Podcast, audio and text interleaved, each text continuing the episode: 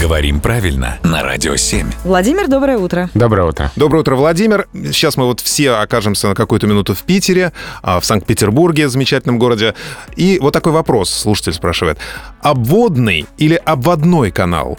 Я сам удивился в свое время, а, потому что я думал, что обводной, а оказывается обводный. Он везде такой или только в Санкт-Петербурге? А в Петербурге он обводный. А, вот не знаю, есть ли в других городах такие каналы, а, но в Москве тоже есть чем ответить, потому что у нас есть водоотводный канал. В общем-то, ударение там же. И не водоотводной. Да, но мы так и не произнесем. А вот обводной есть соблазн сказать, но нельзя. В общем, в Москве водоотводный, а в Петербурге обводный.